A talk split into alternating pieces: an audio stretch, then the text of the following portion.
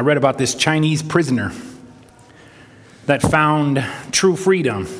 If you're going to yawn, go in the back. No, I'm just kidding. I read about this Chinese prisoner that found freedom, uh, true freedom, and I want to share that story with you guys right now. Thousands of Chinese Christians were killed during the Boxer Rebellion, a nationwide effort to snuff out any foreign influences in China that were political, cultural, economic, or religious. Though the rebellion was relatively short, the intense persecution it started persisted for years, most notably under the latter communist leader of Mao Zedong, a Christian evangelist who called himself Epaphras, was a young man during the early years of Chairman Mao's reign. He refused to sing the Communist Party songs, salute the chairman's picture, or show his allegiance to any leader other than Christ. Epaphras was soon arrested and sentenced to life in prison. A guard asked him why he was so happy all the time. Flashing his characteristic grin, Epaphras said, Didn't the Lord tell me from the beginning to give up everything and carry the cross to follow him? This is the Lord's way. I am following him on the same path. Why should I be upset? Why should I complain? This is my biggest blessing. 11 years after Chairman Mao died, Epaphras, then 62, was surprised when prison officials agreed to set him free. He soon discovered the reason for his sudden release. The court cheated me, he said by changing my record to show I had recanted my belief in Jesus Christ. In response, Epaphras rented a cell like room just outside the prison gates and kept himself under house arrest. If I stay in jail, he insisted, they will know that I haven't recanted. Epaphras went one step further to show how serious he was about not recanting. He fasted five days a week Ever smiling, he would say, If I die from fasting and living under house arrest, then I die as a criminal, just like my Lord Jesus Christ.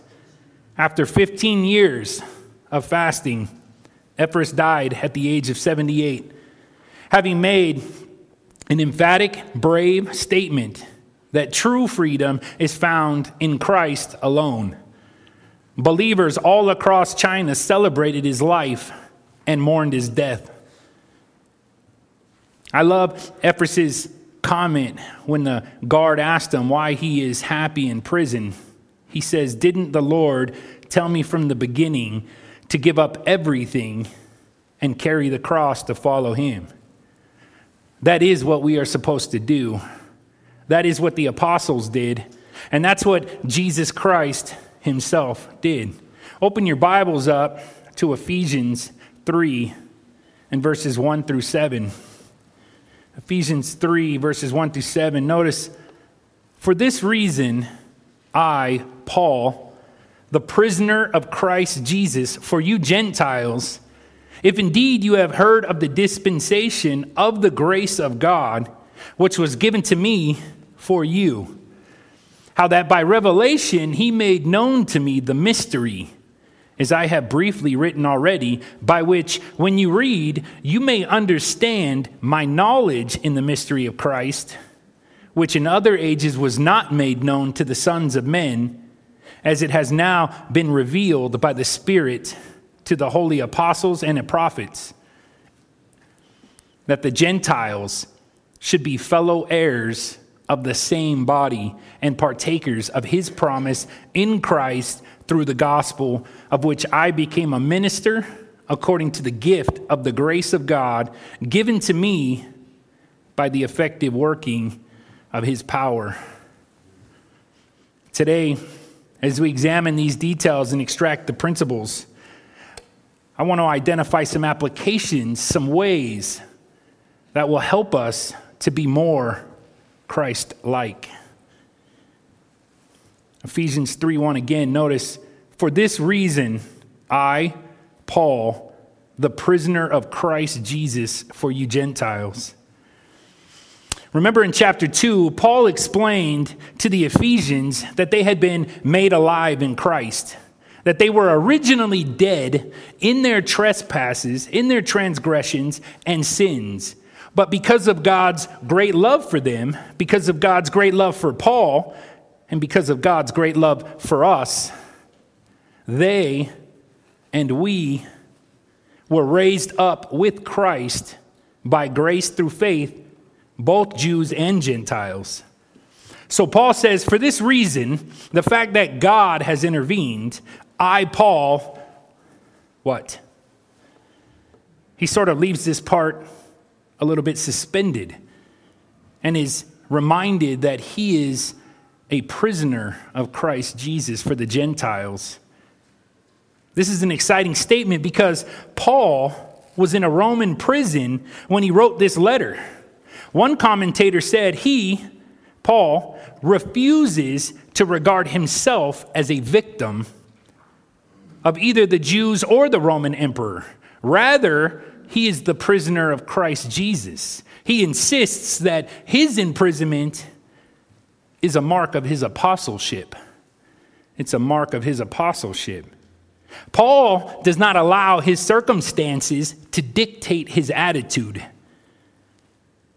He's happy even while in prison, as was the man in the opening story. Regardless of where he is or what's going on, because he is a Christian saved by God a recipient of God's mercy and grace, and because he understood that God wanted him to spread the good news to the Gentiles, he is bound in obedience to the Lord and therefore is a prisoner of Christ Jesus for the Gentiles. Understand something Paul is not working as an apostle because he thinks it's a cool job. He's doing it because he understands who the real king is and is loyal to him above all else. The phrase Paul left suspended, for this reason I, Paul, is completed in verse 14 where he says this For this reason I bow my knee to the Father of our Lord Jesus Christ. It's important to understand that Paul makes it clear that his service to God is one of reverence and his mission was to be like Jesus. Notice Philippians 2 3 through 11. Let nothing be done through selfish ambition or conceit, but in lowliness of mind, let each esteem others better than himself.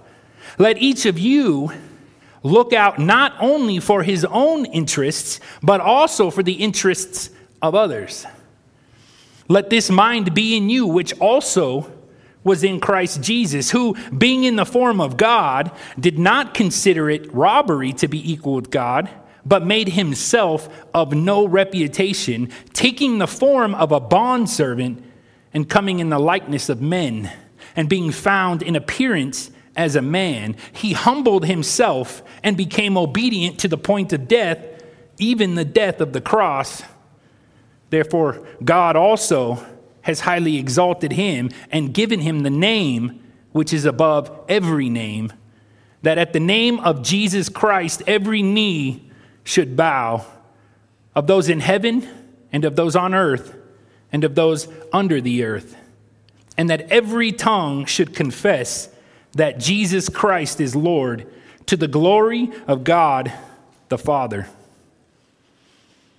Paul is not just talking the talk he is walking the walk. He is magnifying God through his obedience, even while he's in prison. I read an article titled Believers Are to Function as Telescopes that said this There are two kinds of magnifying microscopic magnifying and telescopic magnifying. The one makes a small thing look bigger than it is, the other makes a big thing begin to look as big as it really is. When David says, I will magnify God with thanksgiving, he does not mean I will make a small God look bigger than he is. He means I will make a big God begin to look as big as he really is.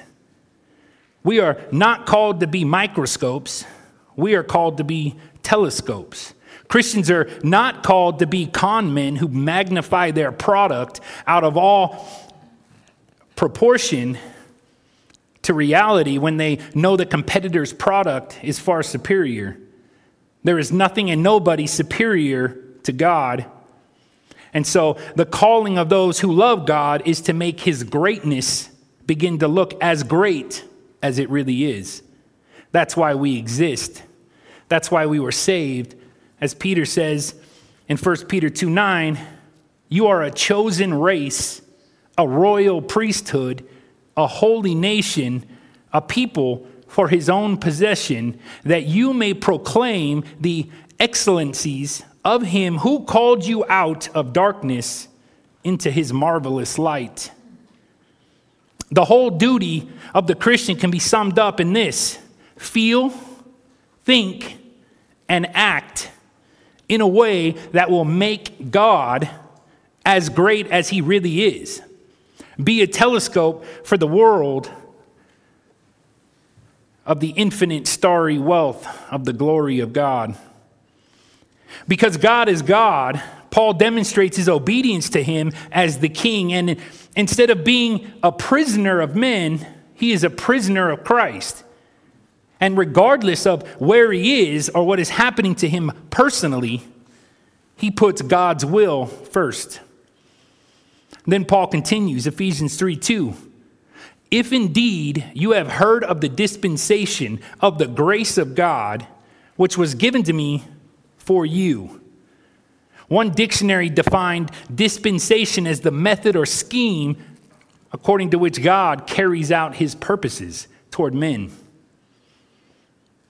And in this case, Paul is referring to the system of God's grace that was given to him for the Gentiles. Notice Acts 9:15. But the Lord said to him, "Go, for he, Paul, is a chosen vessel of mine to bear my name before Gentiles, kings, and the children of Israel." One of the most interesting things about the apostle Paul was his complete and utter personal unworthiness. He was guilty of persecuting Christians, and yet, despite that, he had received God's mercy and God's grace and would extend that grace to the Gentiles, even if it meant going to prison. Acts 11 23. When he came and he had seen the grace of God, he was glad and encouraged them all that with purpose of heart they should continue with the Lord. Paul, through God's grace, became a minister of truth. Notice Ephesians 3 3 through 7. How that by revelation he, God, made known to me the mystery, as I have briefly written already, by which when you read, you may understand my knowledge in the mystery of Christ which in other ages was not made known to the sons of men, as it has now been revealed by the Spirit to the holy apostles and prophets, that the Gentiles should be fellow heirs of the same body and partakers of his promise in Christ through the gospel, of which I became a minister. According to the gift of the grace of God given to me by the effective working of his power. Remember, revelation is the disclosure of something from God to humans. And in this case, God has revealed a mystery or his plan for how he was going to bring the Gentiles into his family, equal partners with Israel. Ephesians 2:16 and that he might reconcile them both to God in one body through the cross, thereby putting to death the enmity. Remember, previously we talked about the divide that existed between the Jewish people or God's chosen people and the Gentiles. And God revealed to the Apostle Paul through Jesus' sacrifice that divide would be filled and there would be no separation between them and that there is hope for everyone. Ephesians 1:18 The eyes of your understanding being enlightened that you may know what is the hope of his calling what are the riches of the glory of his inheritance in the saints you may recall on the road to Damascus when Paul encountered Jesus, he was blinded. And then when his eyesight was restored, he had received enlightenment. Or, in simple terms, he received his orders from God. And he was changed. Once called Saul of Tarsus, now called Paul the Apostle, a new man in Christ Jesus by the grace of God. And he reminds the readers of this letter that he had already briefly written about the mystery of God. And he says, by which, when you read, you may understand my knowledge in the mystery of Christ. Again, that mystery was that God himself brought insiders and outsiders together through the blood of Jesus Christ. His sacrifice on the cross was not just for the Jewish people, but also for the Gentiles. And through that redeeming sacrifice, Jesus Christ has provided peace between God and man and has provided access to God the Father by the Holy Spirit. Ephesians 2:18 For through him Jesus we both have access by one spirit to the Father. Paul wants the readers of this letter, including us here today, to judge for ourselves if he, Paul, truly understands God's plan by reading what he has written. And the results will be profound and an understanding that God has made us all one in Christ Jesus. Notice Colossians 1:27.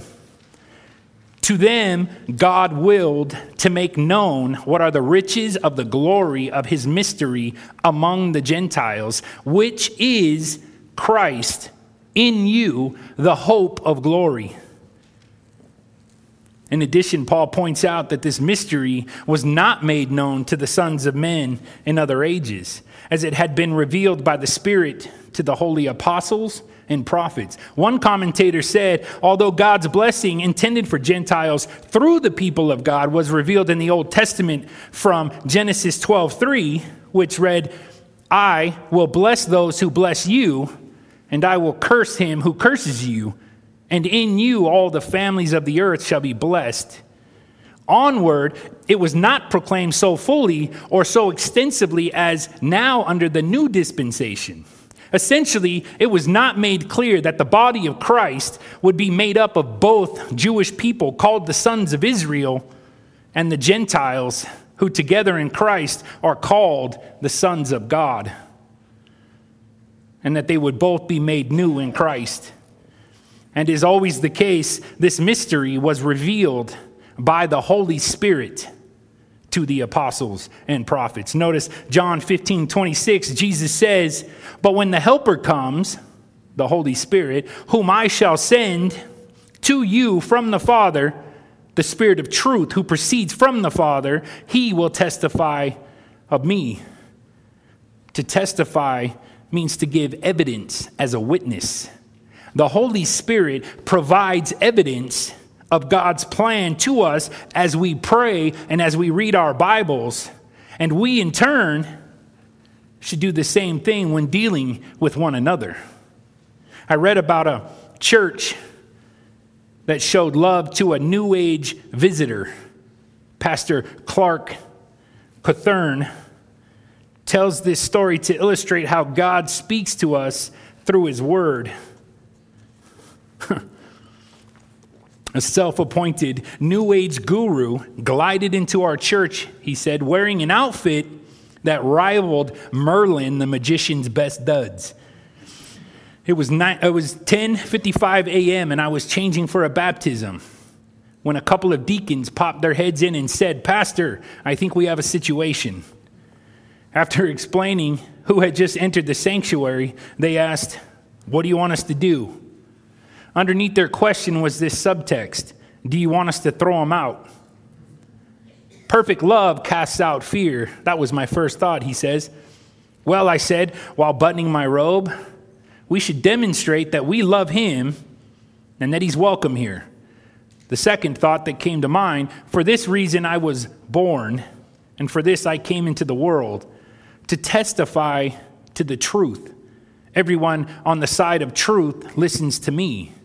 Tell you what, he said, grabbing a towel. If he's here seeking truth, let's let him listen. God's word will be proclaimed, and God's truth will be revealed. If he's here to make trouble, we'll know soon enough. If that's the case, I'll warn him once not to disrupt the service, and I'll politely ask him to stay after so we can get to know him better. If he persists in making trouble, then we'll follow through on our promise to politely remove him. And if that happens, one of you should call the police just in case. The moment I stepped into the baptistry, I looked out and saw the man and began a silent prayer for him to know for him to know that he was loved. God's perfect love was casting out fear in the messenger.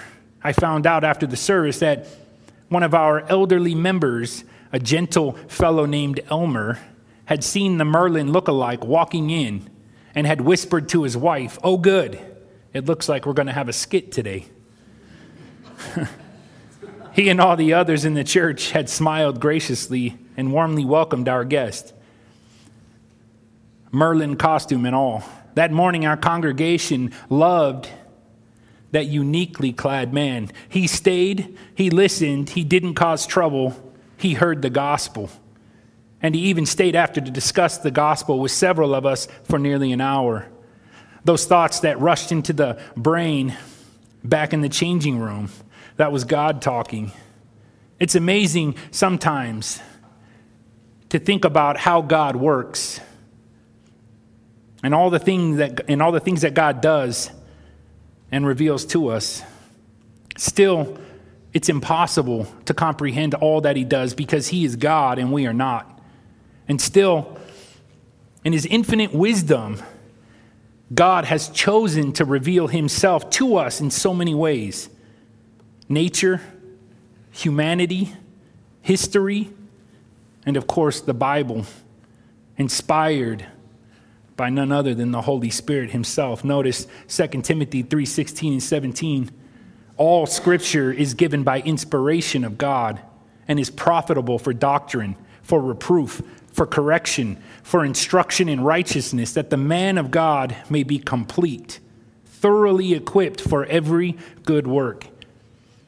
And it's important to remember, just as the preacher in the story thought to himself, for this reason I was born, and for this I came into the world to testify to the truth. And he shared the gospel regardless of how he felt. So it should be with each of us as it is with the Holy Spirit. It doesn't matter what somebody looks like or where they come from. Jesus Christ came to bridge the divide between God and man. And that should be the primary focus as it was for Paul. Why? Ephesians 3 6 through 7. That the Gentiles should be fellow heirs of the same body and partakers of his promise in Christ through the gospel, of which I became a minister according to the gift of the grace of God given to me by the effective working of his power that the hopeless ones, the ones without God, would become heirs of the same body and partakers of his promise in Christ through the gospel. Remember, an heir is someone who is legally entitled to something. And in this case, it is being a part of the same body, the physical and spiritual Christian body together. Notice Romans 8 17. And if children, then heirs, heirs of God, and joint heirs with Christ, if indeed we suffer with him, that we may also be glorified together. All those who have accepted Jesus Christ are co-heirs with Christ. Galatians 3:29. And if you are Christ's, then you are Abraham's seed and heirs according to the promise. Jews and Gentiles and all those in the body are inheritors of the kingdom of God within the body, in the church. We enjoy the corporate relationship as we are members together of one body. One commentator stated No other society is comparable with the church since Christ is its head. Colossians 1:18 And he is the head of the body, the church, who is the beginning, the firstborn from the dead, that in all things he may have the preeminence. Remember that at one time you were without Christ and aliens.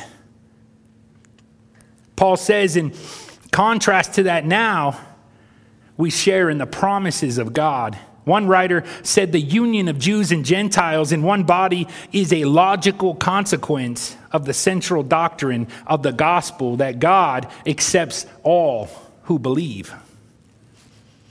The gospel the gospel is simply the teaching or the revelation of Jesus Christ. I read an article called What's Missing from Your Gospel which said, in searching for God knows what, Donald Miller tells of a lecture delivered to students at a Christian college. He began by telling them that he was going to present the gospel, but leave out one very important element. He described the rampant sin that plagued our culture homosexuality, abortion, drug use, song lyrics on the radio, newspaper headlines, and so on. He said that the wage of sin is death and talked about teen pregnancy, sexually transmitted diseases, and all of the supporting statistics. He described how the way sin separates us from God. He spoke of the beauty of morality, telling stories and citing examples of how righteous living was better. He detailed the greatness of heaven he spoke of repentance and how their lives could be God honoring and God centered. Describing what happened when he finished the lecture, Miller writes I rested my case and asked the class if they could tell me what it was I had left out of this gospel presentation. Not a single hand was raised. I presented a gospel to Christian Bible college students and left out Jesus. Nobody noticed to a culture that believes they go to heaven based on whether or not they are morally pure or that they understand some theological ideas or that they are very spiritual, Jesus is completely unnecessary.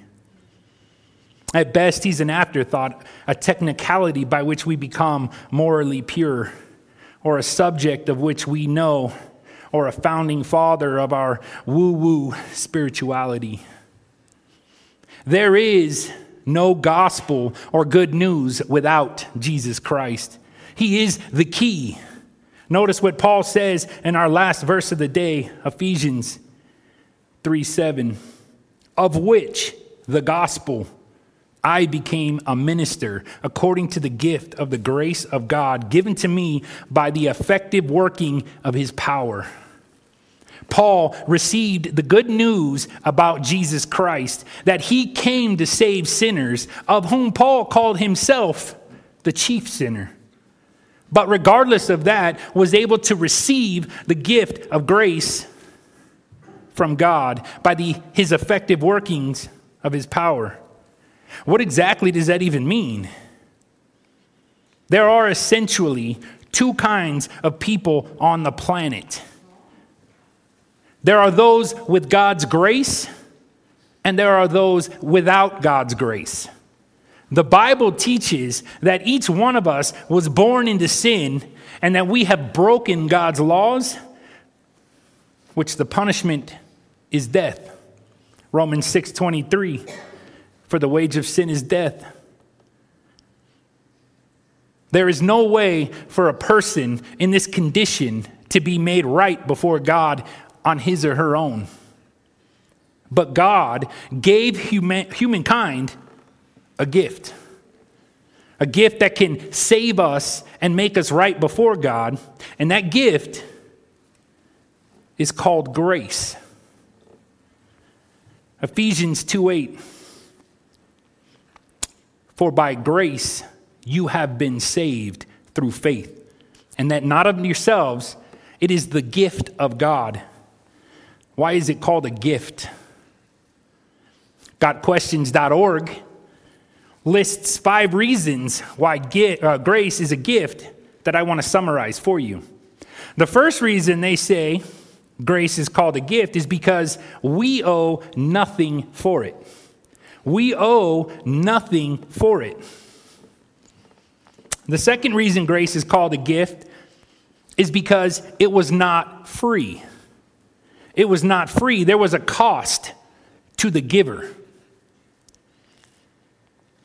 And the third reason grace is called a gift is that once you have it, it belongs to you forever. The giver does not get it back. And the fourth reason grace is called a gift is that the recipient becomes richer while the giver becomes poorer.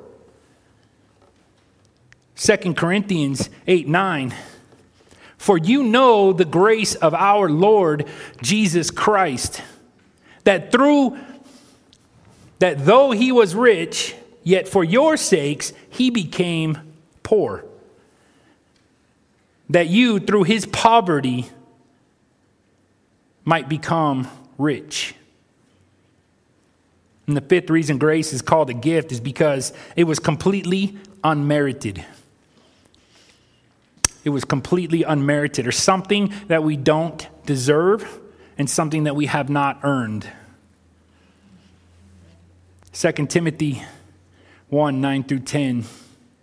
Who has saved us and called us with a holy calling, not according to our works, but according to his own purpose and grace, which was given to us in Christ Jesus before time began but has now been revealed by the appearing of our Savior, Jesus Christ, who has abolished death and brought life and immortality to light through the gospel.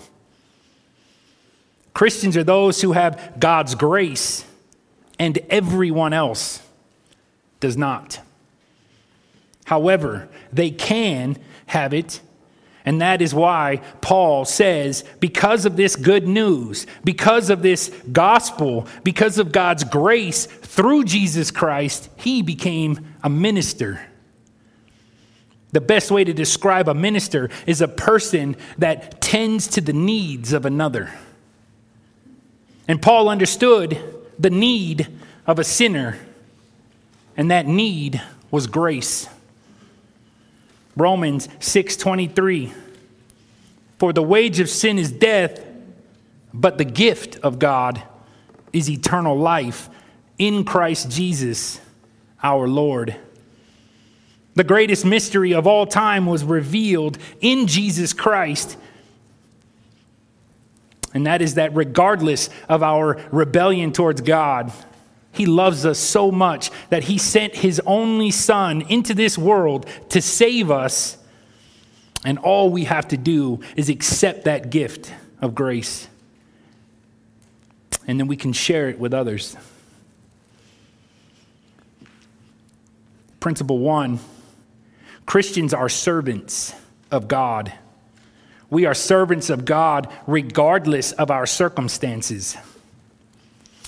Christians are not excluded from the abuses of this wicked world and those who love it. We face a slew of difficult situations all the time. I found one article that listed 10 difficult life situations. They were a midlife crisis, relationship breakups, changing friendships, failures, divorce, losing a job, getting older, getting injured or falling sick, losing all your possessions in a natural disaster, or the death of a loved one. Admittedly, these can all be difficult situations to be in. And the question is should we stop serving God if those should happen? The Apostle Paul wrote this letter while he was sitting in prison for sharing the gospel. And some of the difficulties he faced included being imprisoned and repeatedly beaten and stoned for the church.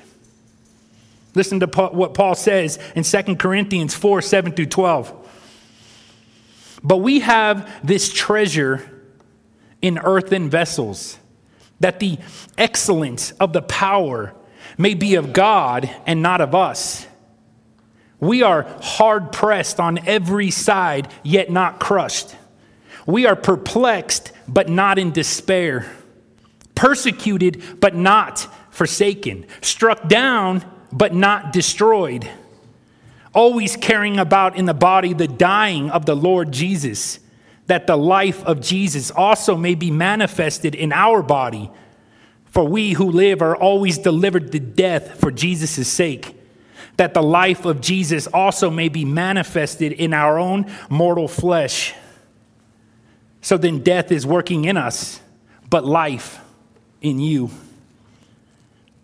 2 Corinthians 4 13 through 18. And since we have the same spirit of faith, according to what is written, I believed and therefore I spoke we also believe and therefore speak, knowing that he who raised up the Lord Jesus will also raise us up with Jesus and will present us with you. For all things are for your sakes, that grace, having spread through the many, may cause thanksgiving to abound to the glory of God. Therefore, we do not lose heart, even though our outward man is perishing Yet the inward man is being renewed day by day. For our light affliction, our light affliction, which is but for a moment, is working for us a far more exceeding and eternal weight of glory, while we do not look at the things which are seen, but at the things which are not seen. For the things which are seen are temporary, but the things which are not seen are eternal. Application one regardless of our circumstances, we need to get involved. We need to get involved. You can teach. Every age group here at Shadow Mountain Church needs help with teaching. You can lead. You can talk with the elders about the requirements of becoming a ministry leader. You can help with outreach talking to people, inviting them to church. You can use your skills to help out all around here. You can demonstrate hospitality with those inside and outside the church. You can give and you can pray.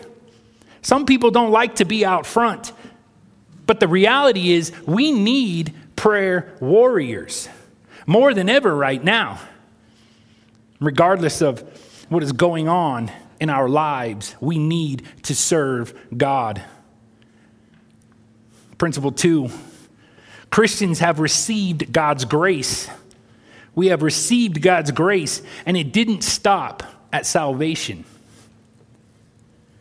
God did not have to save any of us, He didn't have to. He would have been justified in sending every one of us to hell for our rebellion toward Him, but He didn't do that. He demonstrated his grace first by sending Jesus Christ to die for us on the cross and atone for our sins, but he continues to show us favor through our lives. Notice Philippians 4:19. And my God shall supply all your needs according to his riches in glory by Christ Jesus. James 1:17 Every good gift and every perfect gift is from above and comes down from the Father of lights, with whom there is no variation or shadow of tur- tur- turning. John 1:16, and of his fullness we have all received grace for grace. Application 2, God has given us so much more than we deserve. And we as Christians need to give others so much more than they deserve. Notice Colossians 3:13, bearing with one another and forgiving one another. If anyone has a complaint against another, even as Christ forgave you, so you also must do. You must do it. Principle three Christians are partakers of God's promises in Christ because of the gospel. We are partakers of God's promises in Christ because of the gospel. If nobody had shared the gospel of Jesus Christ with you, where would you be today? If someone had not taken the time to share the gospel with you, what would your life look like right now? We know that your citizenship would be radically different. You would not be heaven bound, you would still be in this fallen world as a slave to our afflictions rather than a servant of God. And there are so many more out there who do not know the good news about Jesus Christ. They still do not know that God loves them, and they are still stuck in their transgressions, awaiting God's judgment. And some of them are likely related to us, closely to us, people in our lives that we know. What are we supposed to do? Application three we are supposed to share the good news with as many people as possible. There are politicians right now who are making decisions for us that do not know God. There are people out there who are killing babies for the sake of convenience who do not know God. And there are people who are going to hell that we love and they don't have to. We have to share the good news as often as we can. I read about how Michelangelo discovered salvation by grace through faith. Michelangelo, the great Renaissance artist, is known for his statue of David and the incredible Sistine Chapel. But what many people don't know is that Michelangelo lived as a Reformation or lived while the Reformation was sweeping through, the Euro, through Europe and was influenced himself by Reformation ideas about justification by grace through faith. Michelangelo was plagued throughout his life to live up to his own and others' high demand for his artwork. But as he approached his death, a spiritual rebirth began to occur. One of his final works, intended to be his gravestone, was a statue of himself in the guise of Nicodemus, the one who was born again in John 4, holding the dead body of Jesus. You can see the statue at the Duomo Museum in Florence, Italy, where a poem by Michelangelo is printed on the opposite wall. In the poem, Michelangelo describes coming to the end of his life and seeing that his hard work, his artwork, was actually harmful to his soul because, as he said, it became my idol and my king. At the end of the day, his only hope was not in being a great artist or receiving acclaim from others, but rather the divine love who, to embrace us, opened his arms upon the cross. Jesus Christ is the mystery, the gift revealed to the whole world. And all we have to do is accept him and be saved. And if you have not, I pray to God that you will soon. Let's pray. Heavenly Father, God in heaven, thank you so much for your word. Thank you so much for Jesus Christ. Without him, we would have nothing. Without Jesus, we would all be destined for hell, and we recognize that, Father God, and we are eternally grateful for your gift. It's my prayer today that our church would be inspired to share the gospel with all those around us in our community and our families. It's my prayer, Lord, that none should go to hell. I pray, Lord, that we would be fired up for your, your gospel, that we would reach out to everybody we know and share the good news. I pray over all those young souls who will be here Friday, who are looking forward to hearing the gospel and sharing their faith and making a commitment to you. I pray, Father, for them and their families as they lead up to that day. Thank you for your word. Thank you for this time together. In Jesus' name, amen.